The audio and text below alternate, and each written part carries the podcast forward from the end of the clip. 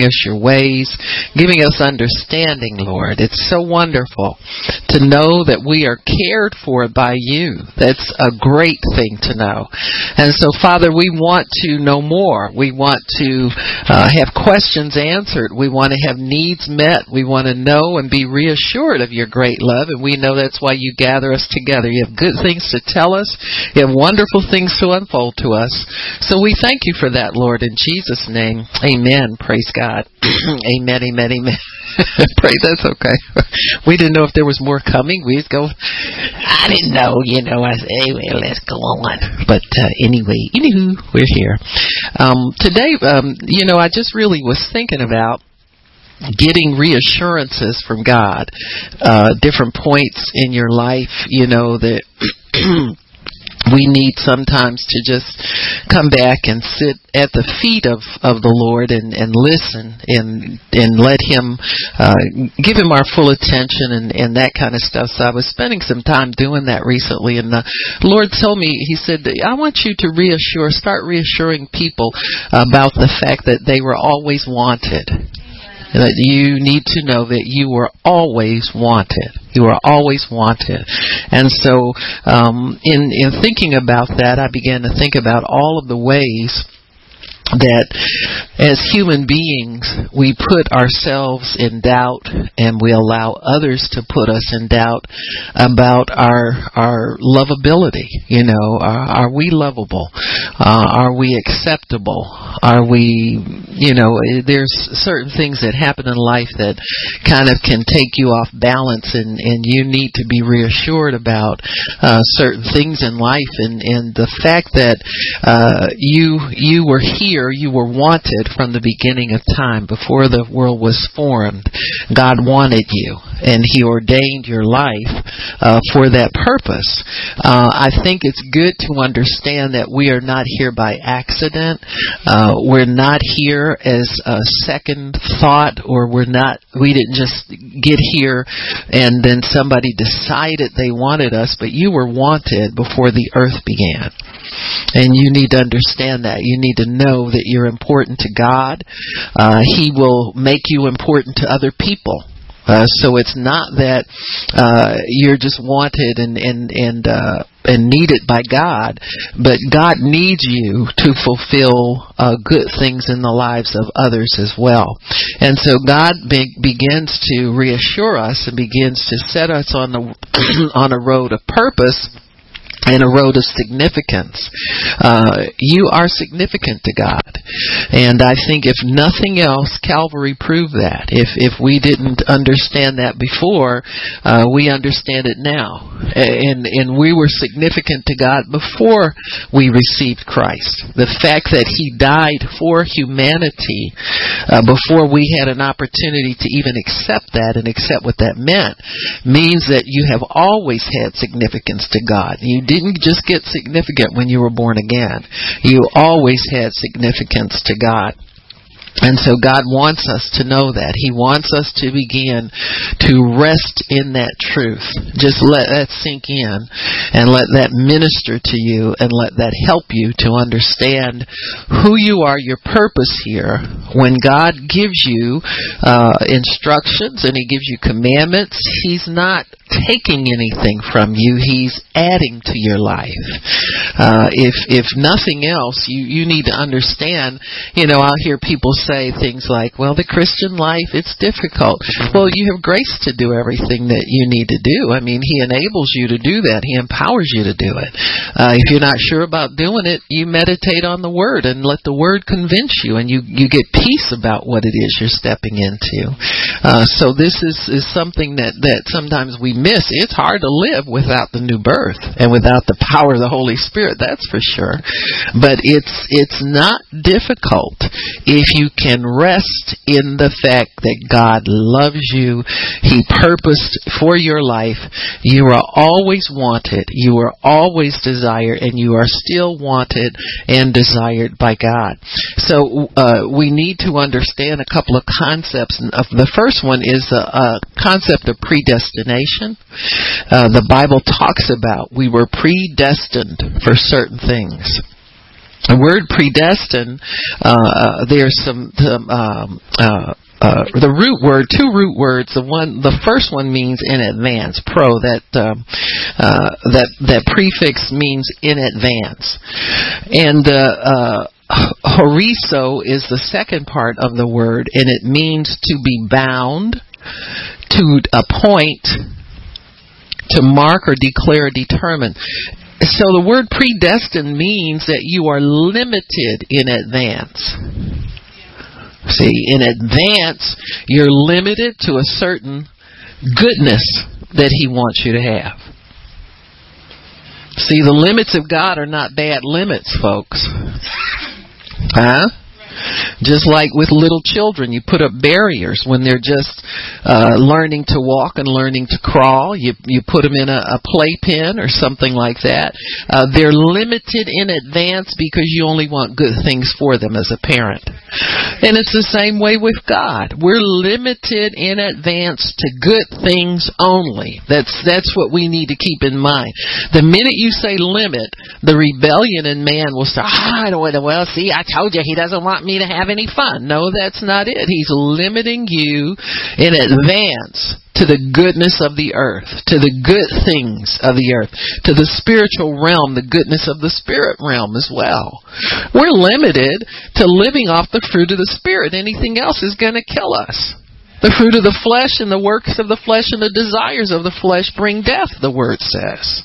And so we're limited in advance to a good life to a maximum life, to a, a, a, a, abundant spiritual life, a more abundant spiritual life. That's what we're predestined for. He set us on that course, and the fact that we disobeyed did not take that away from Him. He still, we are still destined from the foundation of the earth to a good life, a prosperous life, a blessed life, a fulfilled life, a spiritually fulfilled life, not just just a natural life, but a spiritually fulfilled life as well. When God created us, He created us in a way that lets us know we're loved and wanted. If you look at creation, turn to Genesis chapter 1 in verse 26. God said, Let us make man in our image after our likeness or just like us. Just like us. I don't know how many children, when their parents tell them they're like somebody, boy, you look just like, boy, does that make you feel included? Thank God the parents aren't crazy enough to tell you you don't look like somebody in the. I mean, come on now. If you don't look just like mom or just like that, you look like Uncle. Uh, you know, I know you look. You look like Uncle. You got them eyes just like Uncle Buck and Aunt Mary. And, but that makes you feel included. That makes you feel a part of the family. That makes you feel wanted. That makes you feel loved. That inclusion is very, very important. And so when God created us, He included us in His family as His child, just like Him. So really, our purpose and our, uh, our, our, our being were created and predetermined before the earth was ever formed. God had in his heart and in his mind more sons and daughters, and that's us. See, we, we can feel so estranged from God. We say, oh, forget it. I'm just going to go have a beer. You understand what I'm saying? That's that's the height of feeling rejected. You know, just just go off and do what the world does. And so if if you if if that's your mindset from time to time, you need to pull yourself into this. You know, you really need to grab hold of this because there's something missing in a child of God to think that your image is that far off of God that you would would sink to the depths of what the world has. To, to me that's the that's the bottom of what the world has to offer. And sometimes people live in that mindset of rejection. They live in that mindset of fear. They live in that mindset of aloneness and loneliness to the point where they just so identify with the lowest rungs of the earth that they start to desire those things and want to live there. You think there's some happiness there for you. You think there's some joy there for you. Instead of understanding who you really are and fighting to hold on to that image. You know, you fight to hold on to, to the right thoughts and the good thoughts. The things that are of God. You know, it saddens me sometimes. You know, you you pick up sometimes a little something on the internet. Some some preacher was uh, caught with a DUI or something. You think, man, that person's anointed of God. What are they doing? Going by in, in a bar somewhere drinking? You know, what's up with that? And and and you wonder what it is. And it's this here. This, this there's a, a place where people can feel estranged. They can feel distant, unwanted, uncared for, unloved, to the point where they don't identify with the God that created them in His image, just like Him. Why don't you try to be more like Him? Think more like Him. Have more of God aspirations. God, what do you want me to do? What do you want me to do today? I'm sick of living for myself. Been saved umpteen years and still trying to live for myself. I'm tired of that. What do you have for me to do today? God will start opening up miraculous things to you. He'll start showing you what He purposed for you before the foundation of the earth. Everybody is here today. He purposed for you to be right here today, right where you are. You understand what I'm saying? Before the foundation, He saw you right here at this time, right now, doing what you're doing receiving his word and and living to hear his word. You understand what i'm saying? It doesn't matter who preaches it. It's not just because i'm up here. But but we need to be living to hear his word period. The word that he's ordained for us to hear and so when we understand that, that God so loved us, He, He planned all of this way in advance. He saw you right here, right now, doing exactly what you're doing. And so He's created this to fit in with His, His divine plan for your life. It's a good plan for your life. We need to believe, number one, that He has a good plan. You know, if, if we believed he had a good plan, we wouldn't squander our time with with a bunch of nonsense or or say we're lonely or we we need this or we need. A, how many things do you really need that are tied to this earth? We need very little that this earth uh, uh, provides. To be honest with you, just need a comfortable home. We, you know, I was thinking the other day. I said, uh, you know, I was uh, um, uh, looking at you know where where my bedroom, my office are. I said, you know, I could live in two rooms, to be honest with you. I mean, you know, you, you just think about just basic things, uh, you know, and, and I realize you, property is, is God ordained for you. That house just isn't for me. You know what I'm saying? I mean, I'm, I'm not that narrow in my thinking about what God's doing.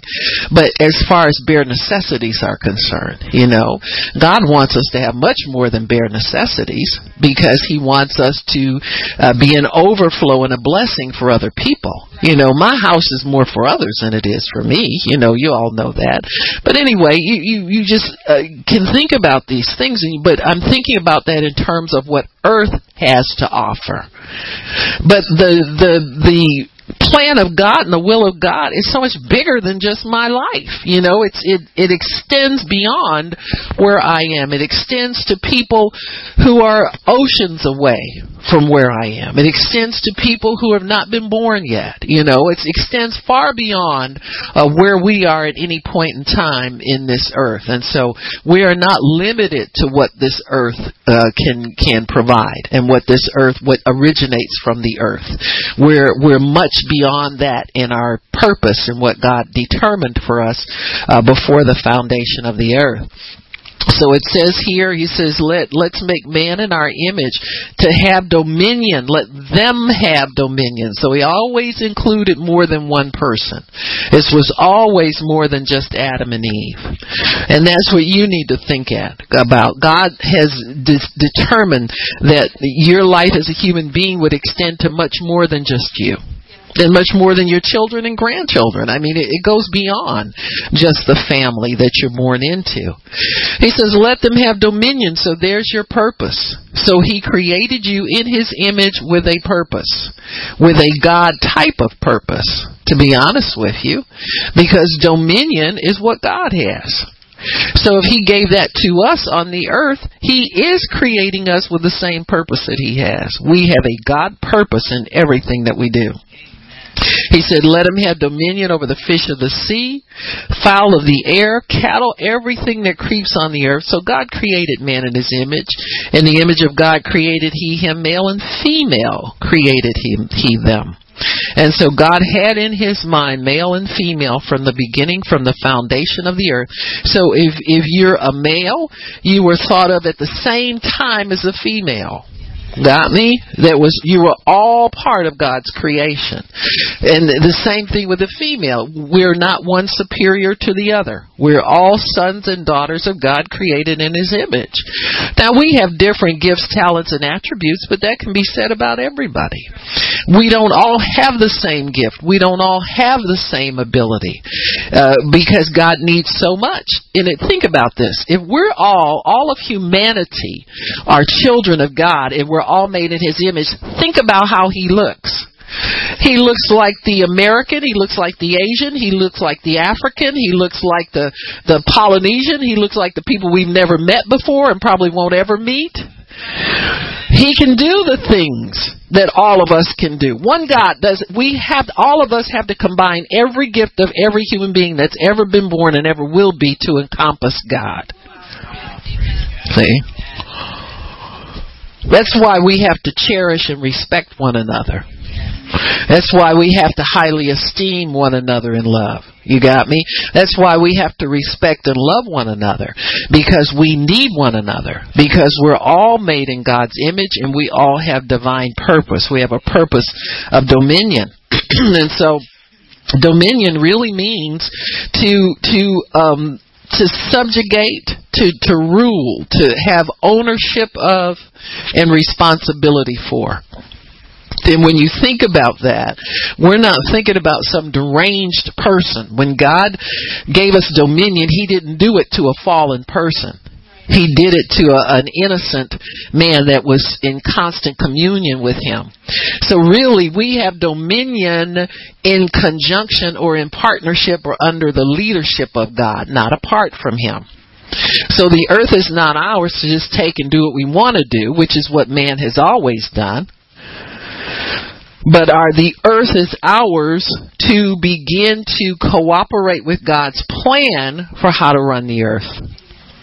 And really what God wants us to do, the the running the earth, what he wants us to do in the earth now is to uh, make disciples out of all men. See, that's our main purpose now, is to uh, preach the gospel to every individual and draw them into God's kingdom. Get them out of the kingdom of darkness. Pull them away from the devil's power. And so that's our main purpose now. When the new heaven and new earth are created, it'll be a different thing. But for right now, God has left this work for us to do, and that is to tell everybody that God has a good plan for them, that they're wanted. They were always wanted by God.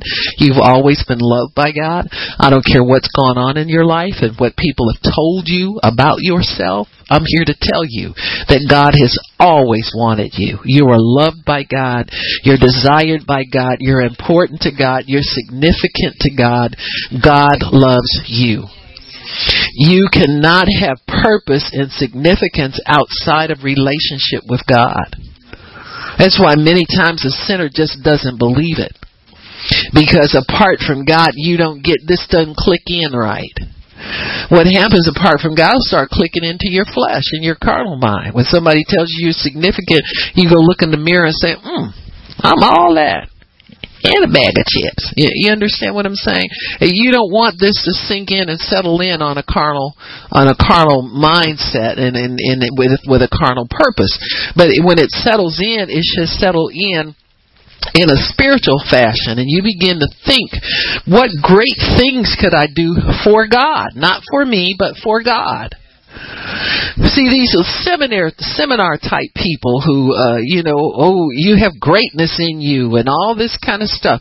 If you don't have the Spirit of God, you'll go home and be deflated just like a, a balloon. Once they puff you up with all of that great swelling talk and, and pep talk and you're this and you're that, if you don't have God to validate that somewhere, you're not got the Word working for you so that that becomes real and it's not just the pep talk.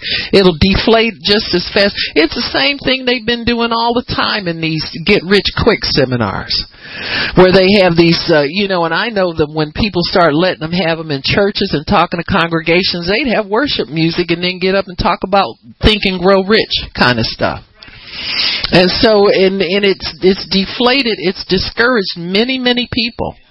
That's why we get empty seats in a lot of mega churches now because people were there for the wrong reason. You have to preach the gospel of Jesus Christ to all humanity because just like a pep talk will keep you going for a week, tomorrow it'll wear off and you'll be right back where you started from.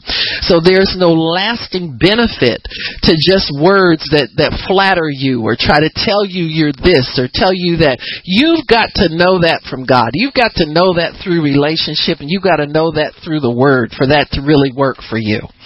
If you don't know that through your identity in Christ, you won't know it to where it's going to do you any good in life. So when God predestined us, to be conformed to the image of his son. That was always, that was always the plan. That was always the plan. And we look at the fall as being something that wasn't quote unquote planned. We don't know if it was or not. But I do know that God always ordained us to conform to the image of His Son.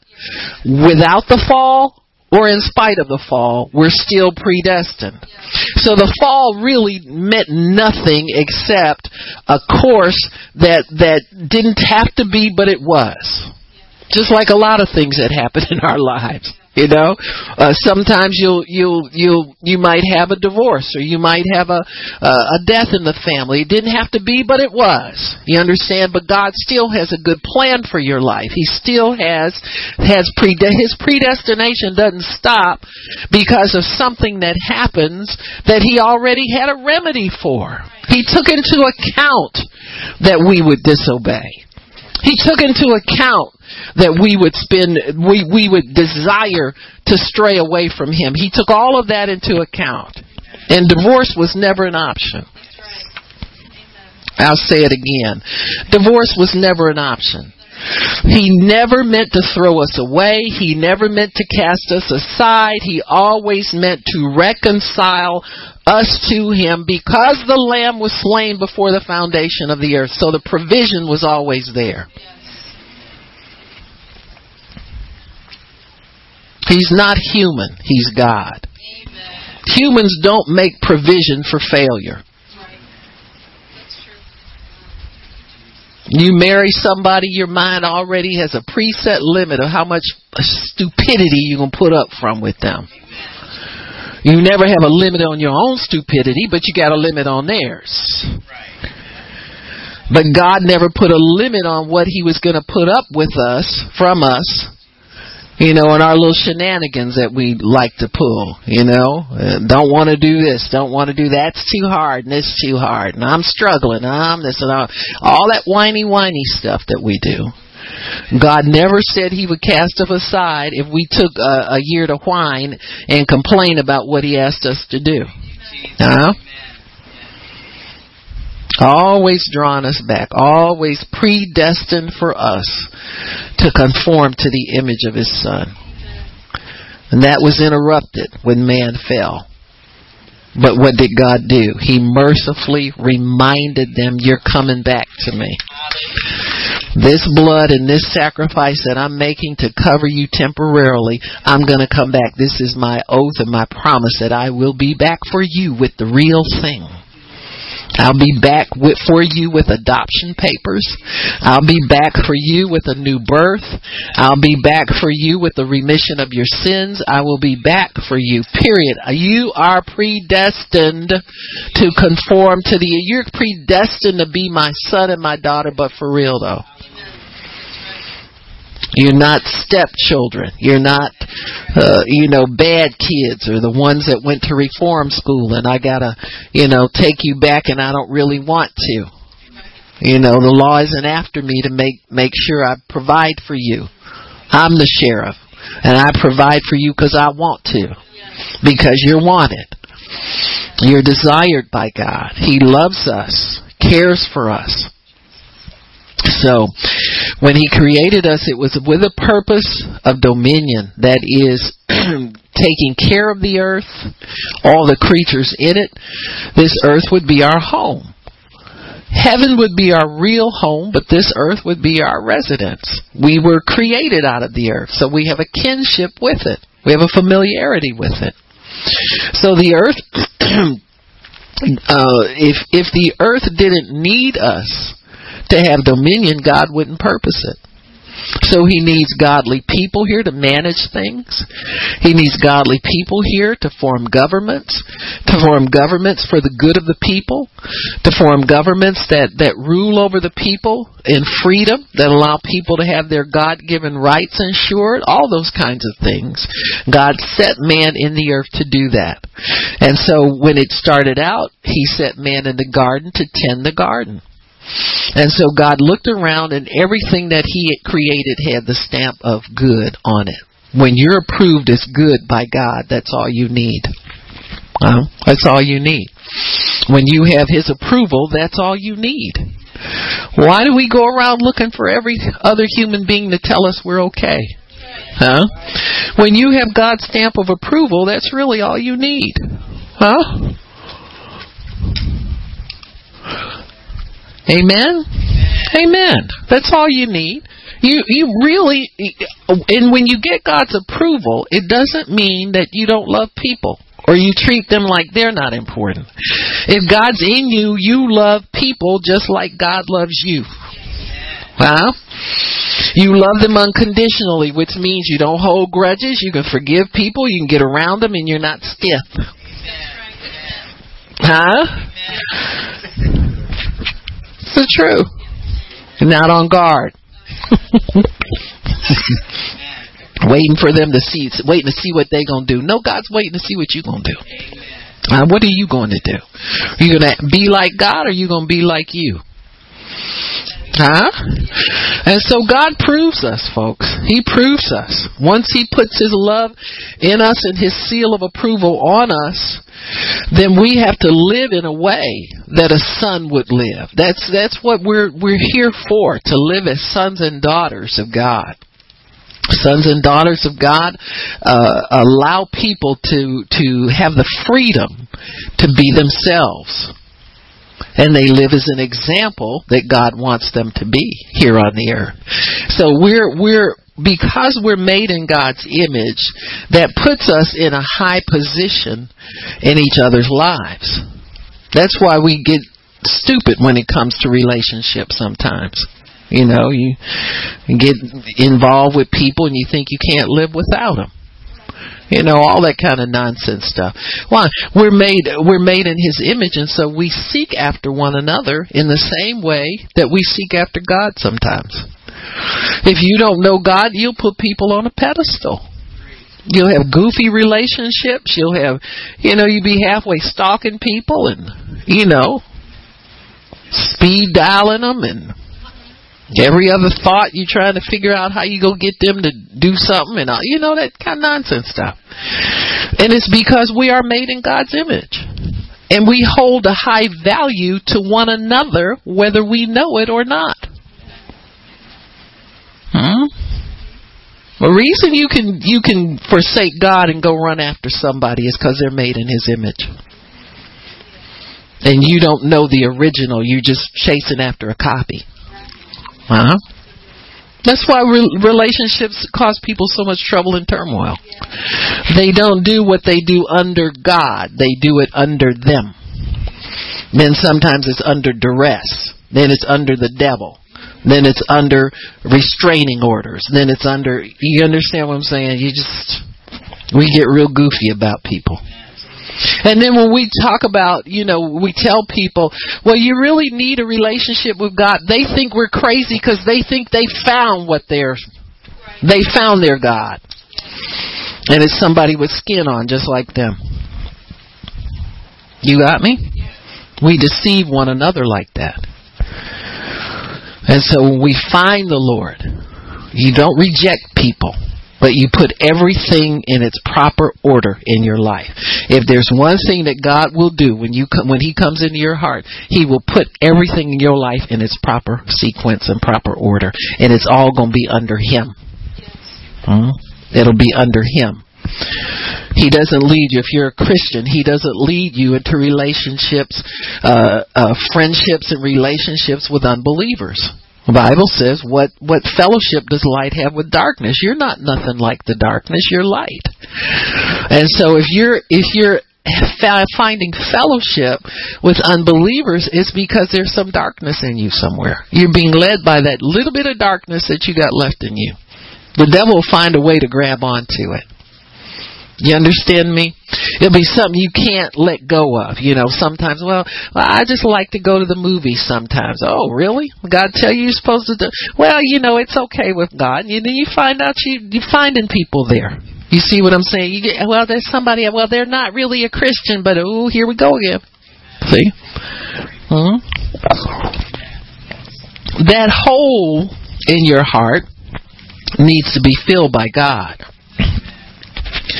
Or you'll find you keep sticking people in there. Well, you know, um, uh, my first marriage didn't work out, but God's got me somebody else. You know, you said that when you had your own teeth and your own hair. Now you got somebody else, and you're still saying it. I didn't mean that, but yes, I did. You know, it never goes away.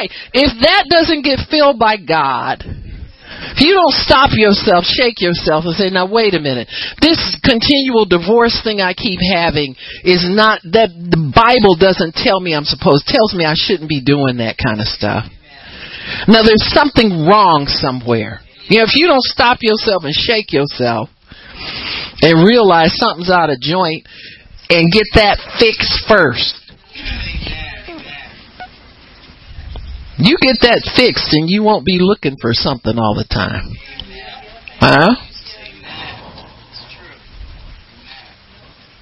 I was married. I was content when I was married. I'm a widow. I'm a content widow. See, when when my contentment started to slip after my husband passed away, I grabbed more onto God.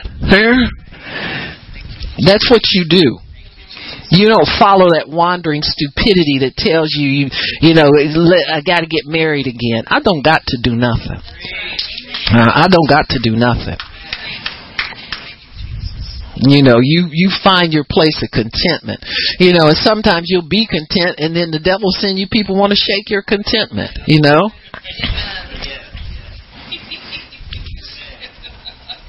You know, people come up to you and tell you, well, I think you should you should marry so and so. Why? You don't know nothing about me and you don't know nothing about them and don't know nothing about marriage. How? You be coming up saying something like that to somebody who's serving God. You're anointed you got ministry to do. I it's too you know, all these adjustments you gotta make? Uh uh. Uh uh.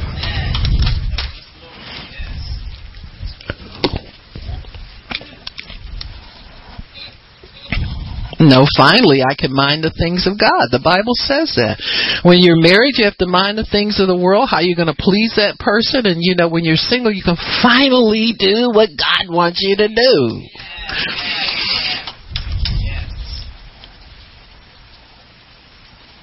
Yeah, that's a little Morgan here in some ways. You know, don't don't let this be a shock to you, folks you can be content serving God. There's too many people that that have have served God without a whole lot of stuff and without a whole lot of I need this and I you don't need anything. You need to really find out that you were wanted. You've always been wanted. That's what you need to find out. You find that out and that'll take care of all your wants, needs and got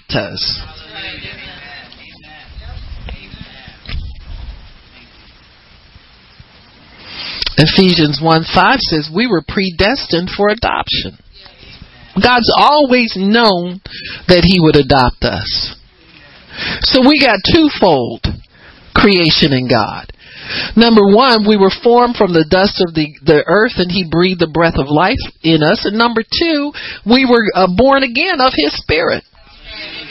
So He's always had adoption in mind. Always. Did sin separate us from adoption? Uh-uh. It was predestined. It just made us take a little detour. Had to go around another different way. But when you get back, any road you take is going to wind up with you being adopted by God. So why don't we act like beloved sons and daughters? Let's act like beloved sons and daughters. Gee, I know I'm loved.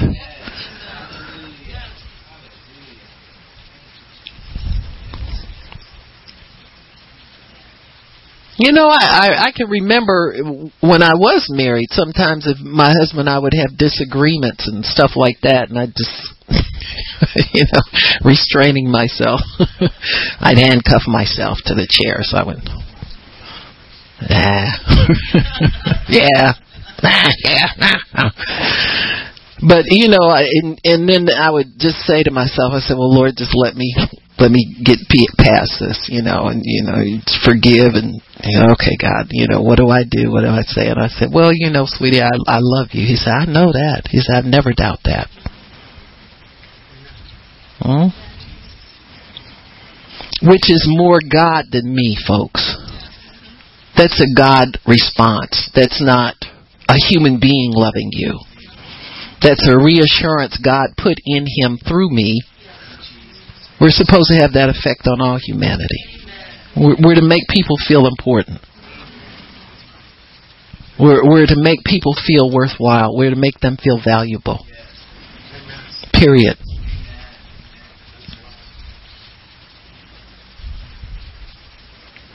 So as beloved sons and daughters, we have a lot of love to give. And that's what God, that's what purpose is part of the purpose. When he talks about conforming to the image of his son, that's what Jesus went did. Went about doing good to everybody, enemies and friends alike.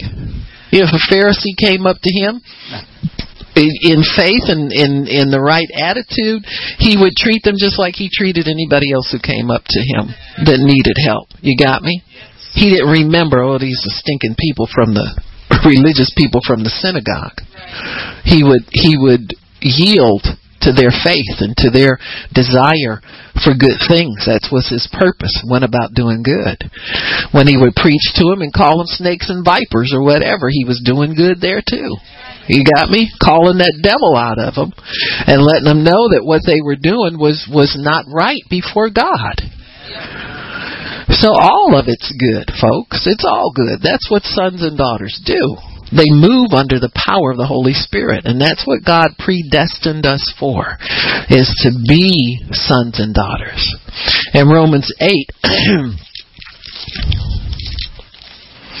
where we're predestined, I think it's 829.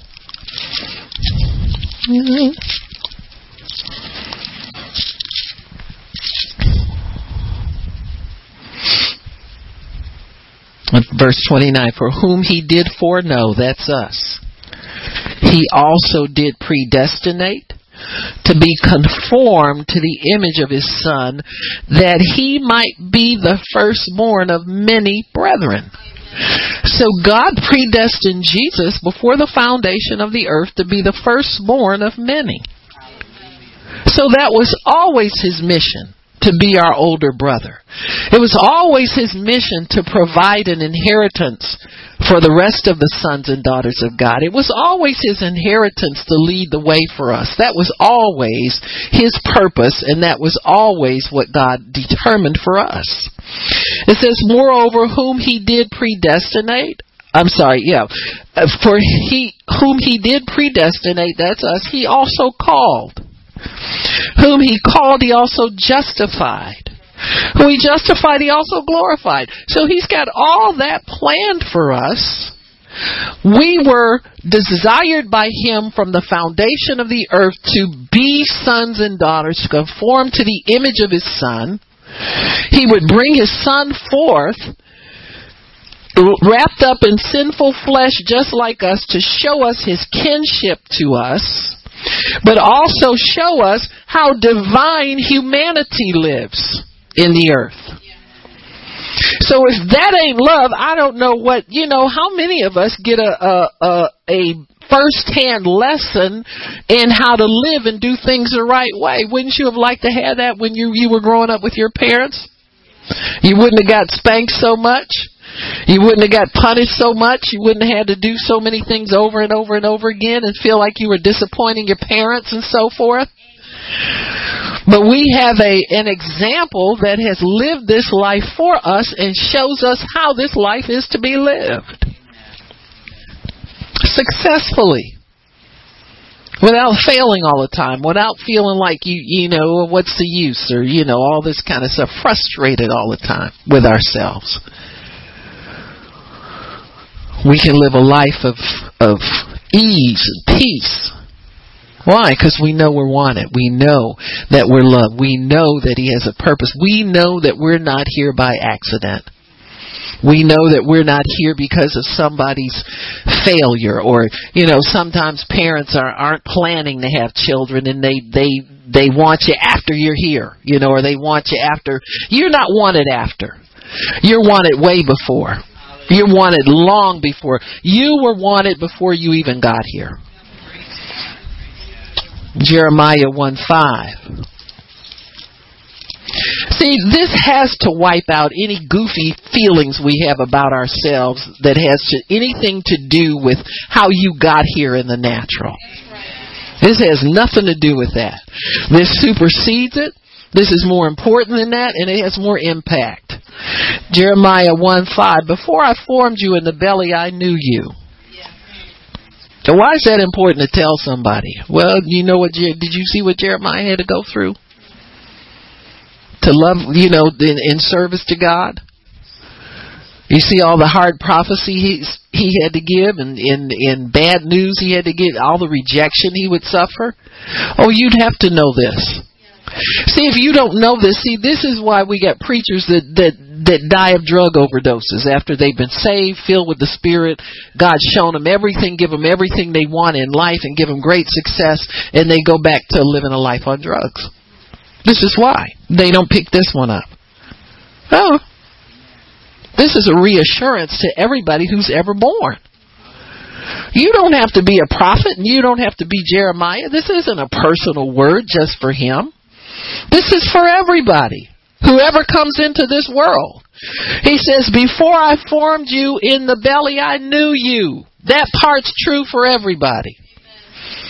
Before we were even formed, God knew us. He had some knowledge of us. He was, he, he spoke with us. He was intimate with us. He knew us personally. Things that, that scientists refer to as instincts come from this right here. God knowing us before we were formed in the womb. That's true of everybody. He says, Before I formed you, He formed us. That means He put together the pieces of Him that He gave to us. That's how He knew us. We came from Him.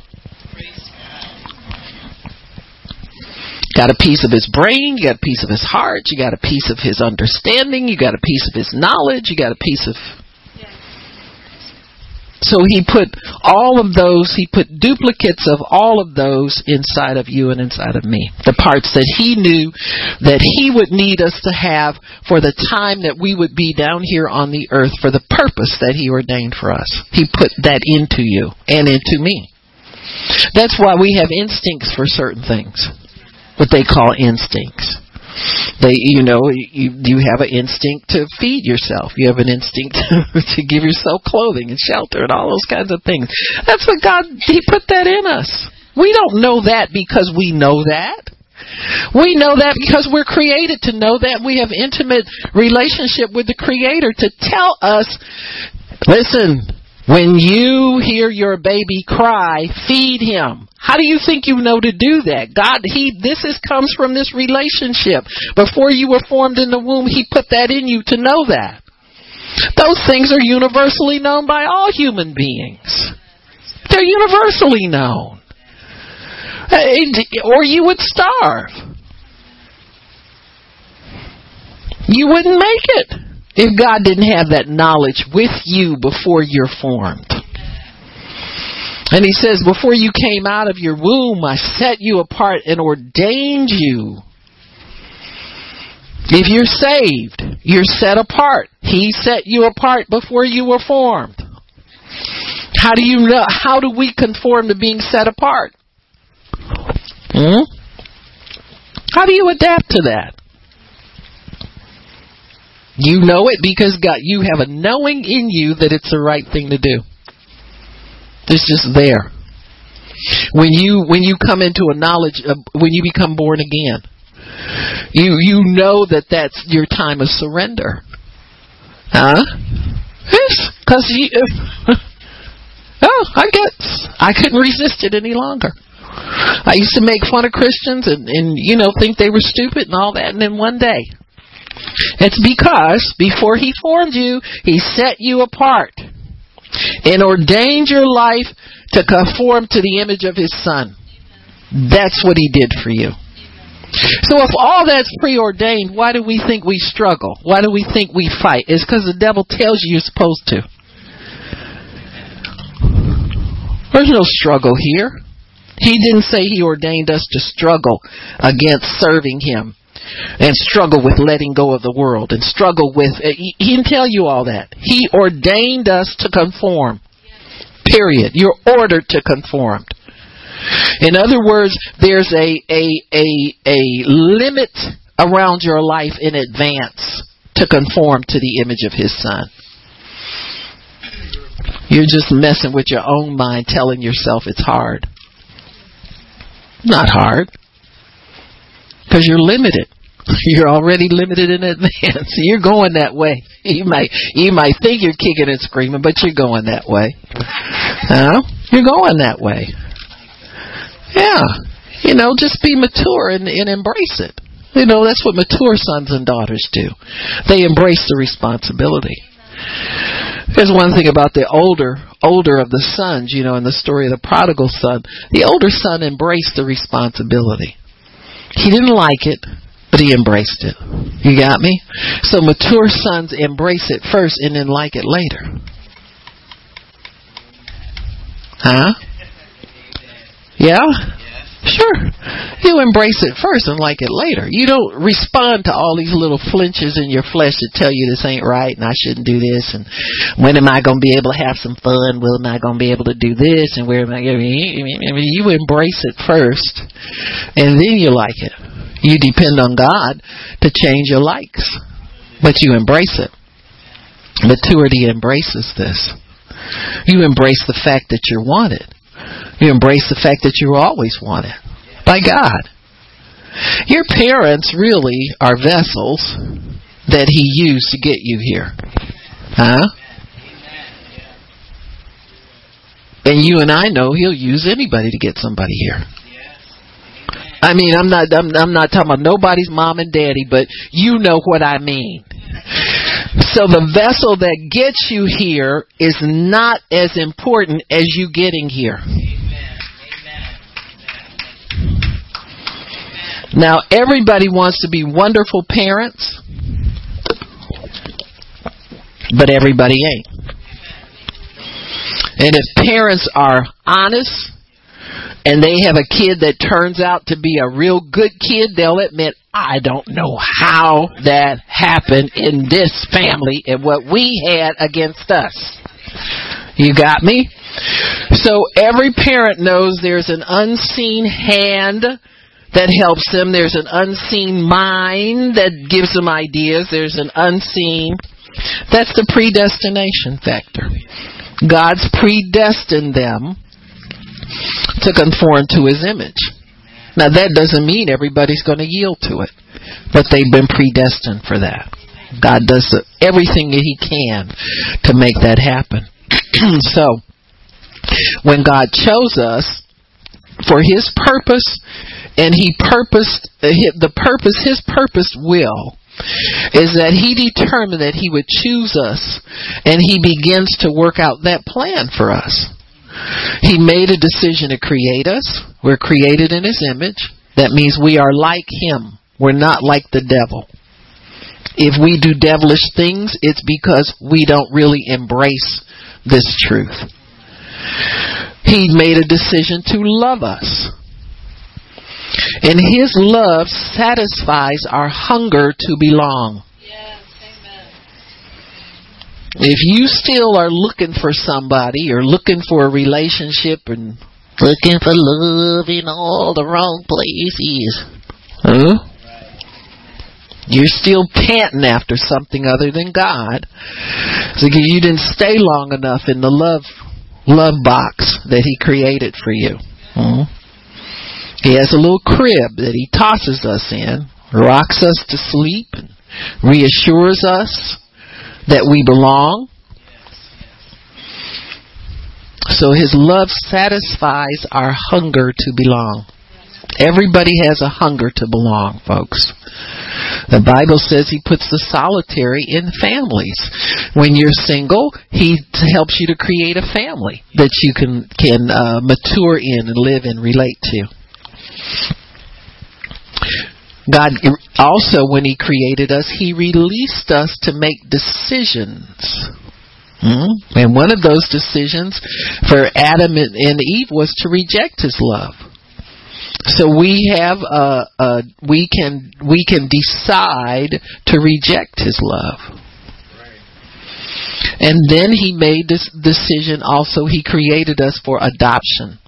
So the adoption allows us to return to His love.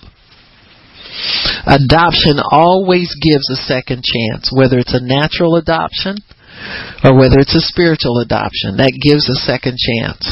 Adoption does. So when you see that in the Bible, He predestined us to be adopted. That means He takes us up. He created us, but then He also takes us up into relationship as sons and daughters. Hmm? He chooses to do that. Hmm? He chooses to do that. We were not conceived and then wanted. We were wanted first. And that's different from natural, your natural birth. Your natural birth has an effect on your soul. It definitely does. But then your spiritual connection to God is stronger than that and overrides that. The thing of the earth is temporary and temporal, but this thing about the relationship between us and God is eternal. It was before the foundation of the earth. So what comes after cannot nullify what was before. Abraham was before the law. Amen. The law never nullifies faith. I don't care how much people try to make it that way, the law will never nullify faith. People can believe God and don't know anything about the Ten Commandments, and God will work for them. I was uh, there was a story about some missionary people that went to uh, a remote place where they were so so dying to get there to bring the gospel to these poor people. And there was uh, a, a man there who was working miracles. And he says oh yeah i know that they they call that god something different in their native but the concept was the same and they realize that god can reach people and touch people without bibles without the written word without he writes his word on your heart and he knows how to connect with people he knows how to make you, he knows how to adopt his kids. He knows how to find them and adopt them. And you know that's so like God. Missionaries who think they're the be all and end all, oh, we got to hear here's some un, unreached people. You don't know if they unreached or not. You know, you think they are. You get there, they reach more than you are. Mm-hmm. God knows who He can trust. You know, missionaries you know, traditionally will go and open up countries and then wind up taking all the resources from the people. That's how Africa got overrun with with people who enslaved the people and, and took the good of the land. It was through missionary efforts. Missionaries go in and and weren't careful to to hold on to to what God sent them there for, and many of them went on their own will you know, with ulterior motives. There are people that go on, you know, and, and you be careful sending your money to these people you don't know anything about. Because many of these church mission trips are nothing more than sightseeing tours and, and uh, shopping excursions for the members. So you just have to be careful about this. God knows who, he, this is His plan. This is His program. Jesus is the head of the church. He knows who to send where. And He knows how to send them. One thing I can tell you about the internet, it kind of keeps a lot of people honest. Because if you want to get on there and preach the gospel, put your stuff on there free and let people receive the teachings of God. Let them receive the word of the Lord. Let them learn from the things that God's taught you. You have to go over there and, you know, take up offerings and get land and all that stuff in exchange for some Bibles and that kind of nonsense that people have done, you know, traditionally. Keeps you honest that way. So anyway, he says, Before I formed you, I knew you. Gosh, before we came, before you came into a person, God knew you. It's amazing. Just amazing to think how God put us together. It's so beyond anything we could ask or think. It's so beyond anything that we could imagine. It's just beyond it. the Holman translation says, I chose you before I formed you. I just can imagine God creating different parts of us and understanding that and then putting it together. He saw he saw your your skin color, the color of your eyes. He saw your gifts and your ability. He saw your hands working, making things. He saw you creating things. And he saw all of that. And then in this span of time where it was where your birth date came together, he put you together and delivered you here. You got me? It's just amazing the creation that and we're still understanding stuff about creation. He says, I wanted you long before your mother and dad wanted you. I wanted you first. Long before they wanted you, I wanted you first. Adoption is so important because many times in the the carnal mind, parents can have something in mind that they expect out of children. And if they don't get it, if they're not mature, they can be disappointed and show that disappointment. But and and maybe not want you or just not be warm up to you very much. So you need to know you were wanted first. Your being wanted does not depend on your behavior, on your conformity, on your obedience or lack of. God always wants you. He wants you good. He wants you bad. He wants you smart. He wants you crazy. He wants you on drugs, off drugs. So he set us apart for himself. Not for anybody else, but for him. He set us apart for himself. To do what with? To bless us. Isn't that what the Bible says? He created them, He blessed them, and He said, Go forth, be fruitful, multiply, replenish the earth, subdue it. Do your thing. Hmm? Do your thing that I give you to do.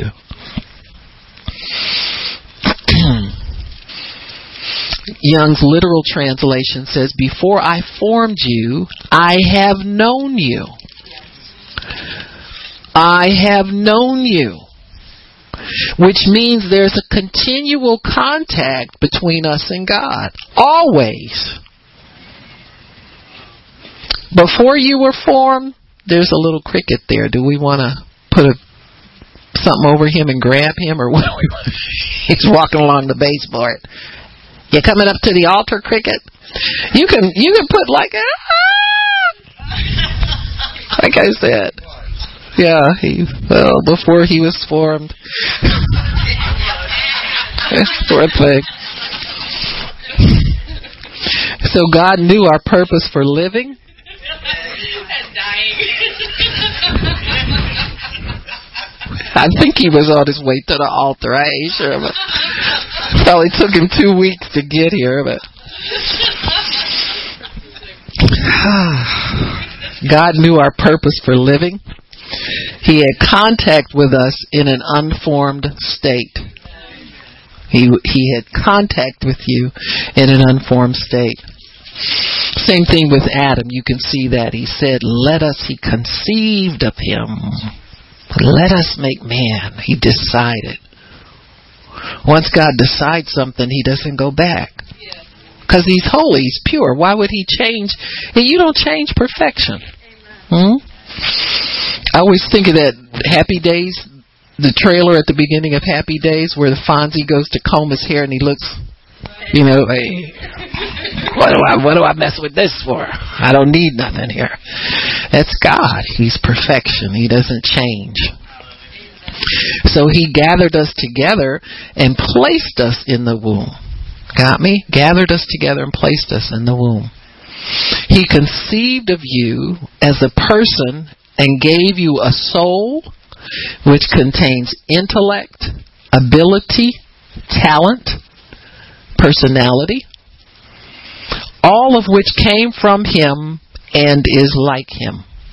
So we are 100% like God. Period. No ifs, ands, and buts about it. Jesus said, You see me, you see the Father. Christians are like Christ. Folks, we are like Christ. You, you ever doubt that, you start talking to somebody under the unction of the Holy Spirit and see if that's not proven out. Hmm?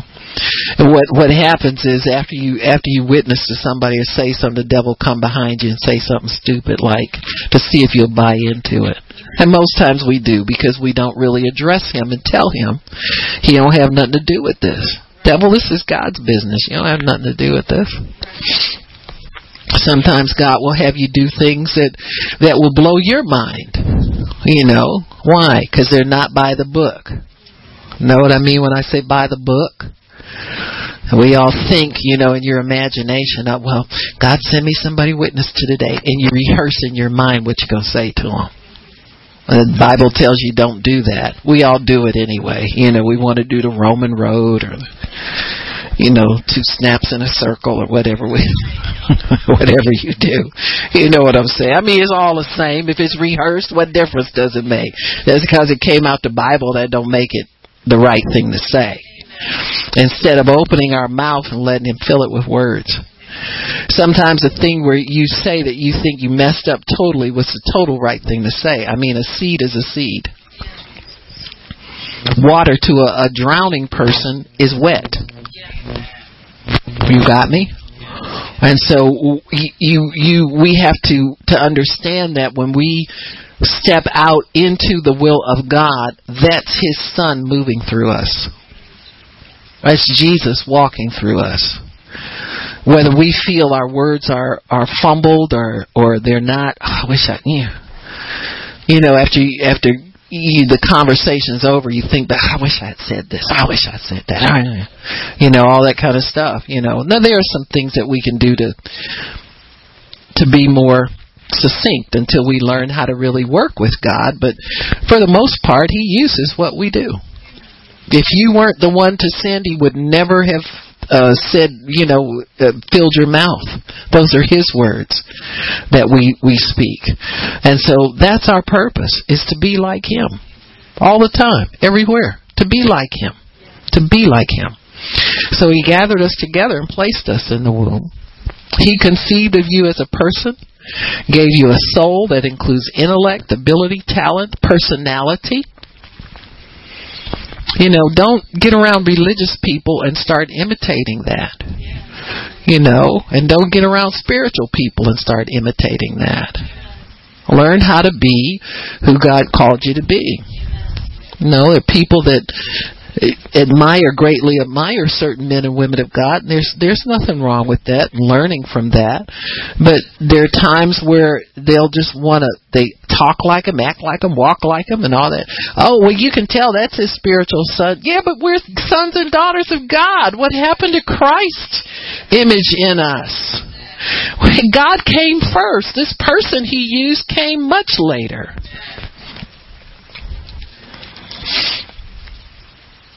Psalm 139:14 says that we are fearfully and wonderfully made.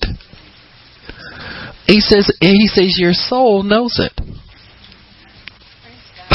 In other words, you blow your own mind. yes. Let me find that. I, I found several translations that, that kind of. it was just kind of funny the way they were, uh, you know, translated. What did I say? Psalms. Okay. Let me see what notes I made on it. It says, Your soul knows the wonderful works of God by knowing you. our creation is beyond our own understanding. Hmm?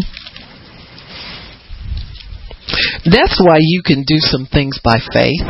Just step out and and and just you know be led by God because you're fearfully and wonderfully made. You don't you don't know I, all you know is I believe God's telling me to do this. I'm gonna step out and do it because your soul knows that there's more to you than you ever knew and ever can know. So you can expect to blow your own mind with some of the ways that God will use you, some of the things God will tell you, some of the things God will share with you, some of the revelation He will open to you.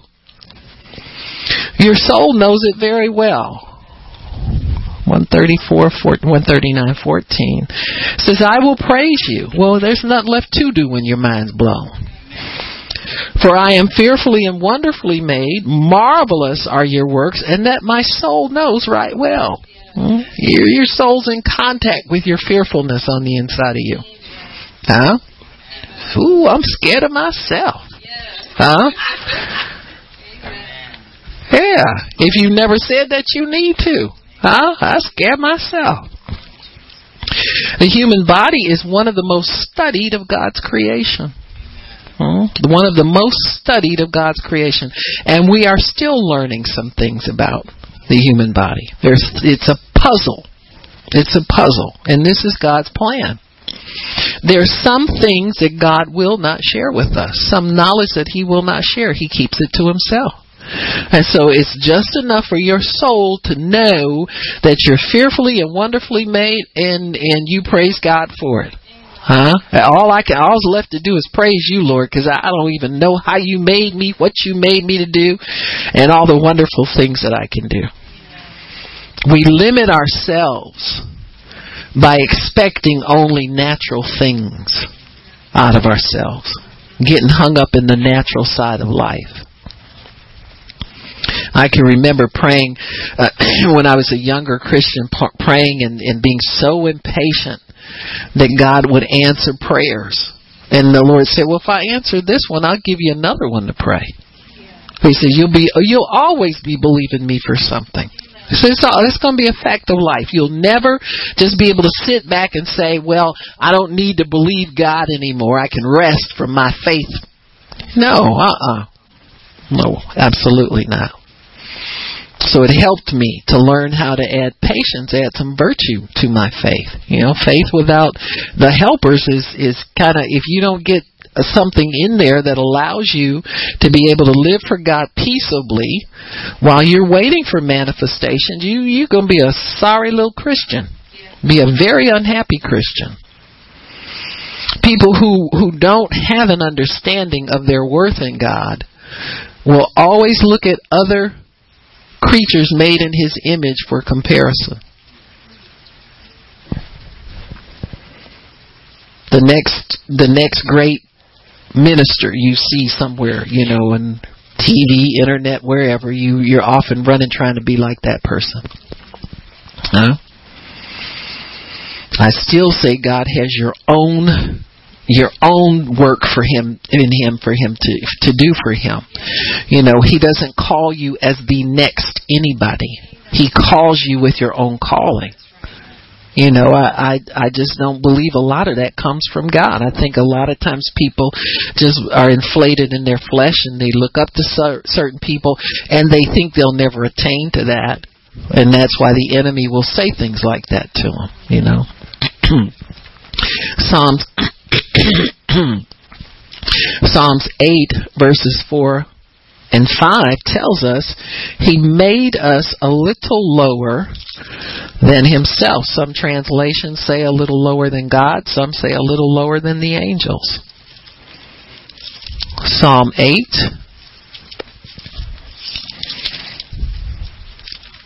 He made man that way. He says, What is man that you are mindful of him? Or the Son of Man that you visit him? For you have made him a little lower than the angels and crowned him with glory and honor. You made him to have dominion over the works of your hands. And you put all things under his feet, everything. And so we are crowned with glory and honor. We are a mystery unto ourselves. But we can learn about us through God, through understanding His Word, through through understanding God what He put us here to do and walking that out. You'll never understand your full potential until you have relationship with God. He validates you continually. Know how you see sometimes little kids when they're they're insecure, they'll keep dancing around trying to get attention from the parents and so forth and so on. You know, if parents are smart, they'll take some time and just reassure that child. You, you understand what I'm saying? Don't make them keep trying to vie for your attention, you know? But God validates us on a continual basis. He continually reassures us. He continually, He knows exactly what you need when you need it. Continually reassures us. So we're a mystery to ourselves, but we know that God has divine purpose for us. He has good things in store for us. Whether you call them great or not great, you know that you're important to Him. See, you know your worth when you have relationship with God. It's only through relationship with God that you know this. You can't tap into it. Your soul can't tap into it without your spirit being reborn. Not fully. You, you'll never get the full essence of this. You'll be constantly giving yourself pep talks, constantly trying to find other people to validate you. You look for something greater than you to validate you. That's why people are always comparing themselves against one another. They're looking for God's reassurance, but they look for it through people. And when in in many times you'll develop a lust for that. And when you start lusting after it, human beings get tired of you. You know, oh, they're codependent, and yeah, I just had to break that relationship off because they, you know, yeah, yeah, yeah, yeah, yeah. You know, we understand certain things about God through our imagination. Hmm? You can dream. You can have visions. You, we're capable as a people of extraordinary things. You know that because ideas come to you. Huh?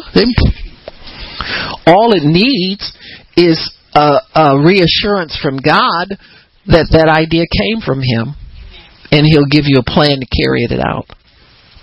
If we just get ideas all the time and no divine light, divine energy, no divine green light to implement it, we'll be frustrated and tired. That's why many times people who who have uh, who want to do great things or want to do things that their imagination tells them to do, if they don't tap into God, they're angry, upset, frustrated, depressed because God didn't give you imagination just for you to to uh, plan a bunch of things or want or desire a lot of things that are not attainable. See, your imagination is to work with you so that you can have creative a creative place to put together the things that make your life enjoyable. That's what that's for. Imagination is not for wishing. Now, some people wish they could have this and wish they could have that. That's not what your imagination is for. It's to get divine imprint, it's to get divine inspiration and bring it before God so that he can put divine energy on it so you can bring it to pass. It's, and, uh, you know, what God puts in a person's heart and mind can't be stopped. It just, you know, if if they'll they'll work with God to implement it, you know, and and if a person, God will work with persons who who really you don't even know if they're saved or not, but they get so into what they're doing and so encouraged doing it over and over again. Um, uh, I was listening to somebody interview. Did anybody you know who Jack Ma is? He's the press CEO of Alibaba. They they had an IPO yesterday. They're worth they're the Amazon of communist China. See this man this man's got the, I don't know how many. This thing's worth more than all of them put together. All the biggies over here. He lives in communist China where you're forbidden to do anything except give everything you own to the chairman. You understand what I'm saying? A, Where a creative idea is just a long shot. He said somebody asked him, "How did you how did you do this? How did you, you know, whatever whatever." They they are wholesalers in China. That's why they he's so big cuz you got to buy 10,000 of whatever it is. if you go on their website and you click want to buy, it says how many thousands. you say, oh, it's the wrong website.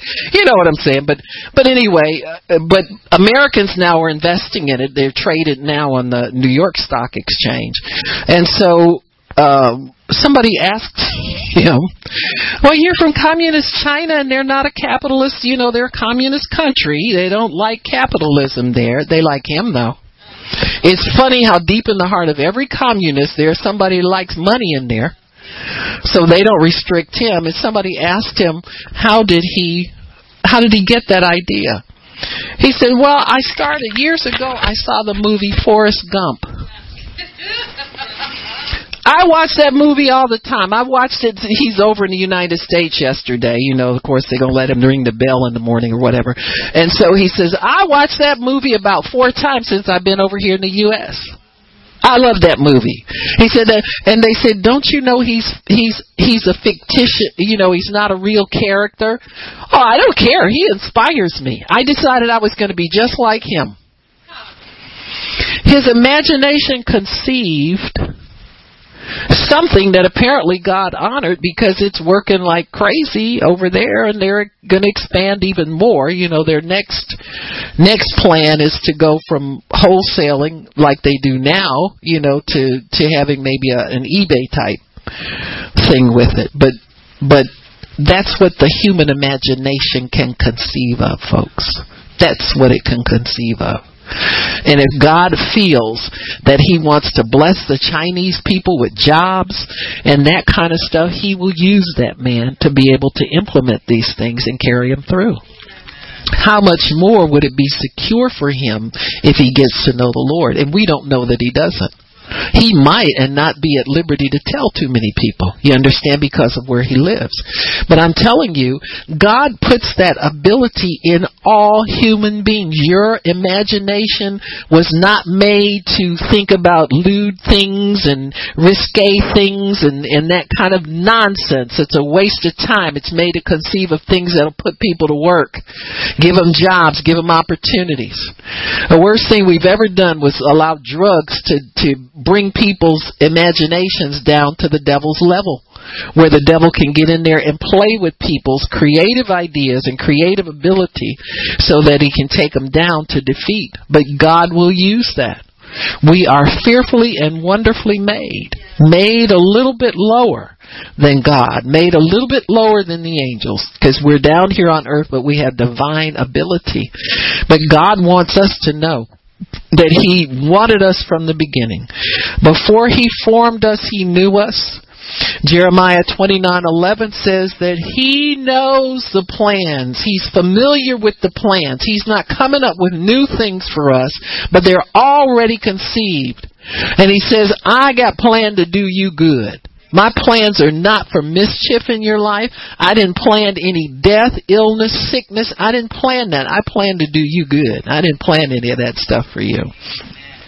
And if it happens, I can correct it. What he doesn't plan, he doesn't let stay in your life. It's a blessing. If he didn't plan it for you, it will not stay in your life. Hmm? He'll get you right on His plan. So His plans for good, not disaster. And to give us an expectation and hope even to the end of our life. You never quit hoping. People who serve God, they don't quit making plans for more souls to win, more uh, meetings to go to, more things to do for. They never quit. You, you know, you can be an elderly person, and have neighbors move in next door to you, and already God's telling you when you're going to witness to them, how you're going to affect them. You know, tell them, invite them over, whatever, whatever. You know what I'm saying? Till the end, He has a good expectation and a hope for you. But the Lord wanted me to let you know that you've always been wanted. Amen. You are always wanted. You were wanted first, and then you were conceived. Amen. Amen. Father, we thank you for allowing us the opportunity to be reassured of your great love for us, Lord. Thank you that we're not accidents. We're not people who just happened here, but we are divinely placed in this time, in this hour, in this earth, the way you wanted us to be placed. So we thank you for that, Father. We bless you, we worship you, and we magnify you in Jesus' name. Amen. Praise God. Amen, amen, amen. If anybody needs